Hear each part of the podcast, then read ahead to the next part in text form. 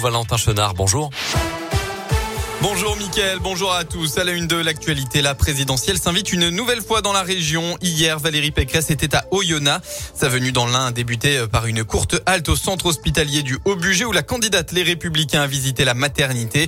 Elle a ensuite rencontré à Valexpo des acteurs locaux de la santé avant son grand meeting donné devant 500 personnes. Aujourd'hui, c'est au tour de Yannick Jadot, le candidat écologiste sera à Lyon pour présenter son programme qui entend enclencher la transition écologique tout en mettant l'accent sur la justice sociale.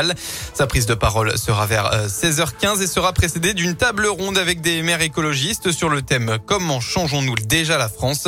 Le maire de Grenoble, Éric Piolle, sera notamment présent pour l'occasion. Le verdict aux assises de la Loire, c'était le dernier jour du procès de Raphaël Rignanézé et Marjorie Brito, ce couple qui était jugé pour la mort d'un Montbrisonnais. L'histoire remonte à l'été 2017. Les deux suspects extorquaient et avaient séquestré puis torturé jusqu'à ce que mort s'en suive. Sylvain, un jeune homme de 29 ans, il avait ensuite enterré le corps à côté de leur campement puisqu'il vivait dans une caravane. L'homme a été puni de la réclusion criminelle à perpétuité avec une peine de sûreté incompressible de 22 ans. La femme a elle été condamnée à 20 ans avec une période de sûreté fixée aux deux tiers. L'actualité, c'est aussi ces quelques modifications concernant le pass vaccinal. Dans une courte vidéo publiée hier, Olivier Véran a précisé la mesure précédemment valable six mois après une infection au Covid. Le certificat de rétablissement se verra désormais désactivé au bout de quatre mois et ce de façon rétroactive à partir du 15 février. Des millions de Français sont donc concernés. Une nouvelle piste grâce à la géolocalisation. Les enquêteurs tentent toujours de retrouver une trace de Delphine Jubilard, hein, cette infirmière trentenaire portée disparue depuis la nuit du 15 au 16 décembre 2020. Ces derniers auraient de nouveaux éléments en leur possession selon le Parisien, grâce notamment à la coopération des autorités américaines qui ont sollicité les services de Google.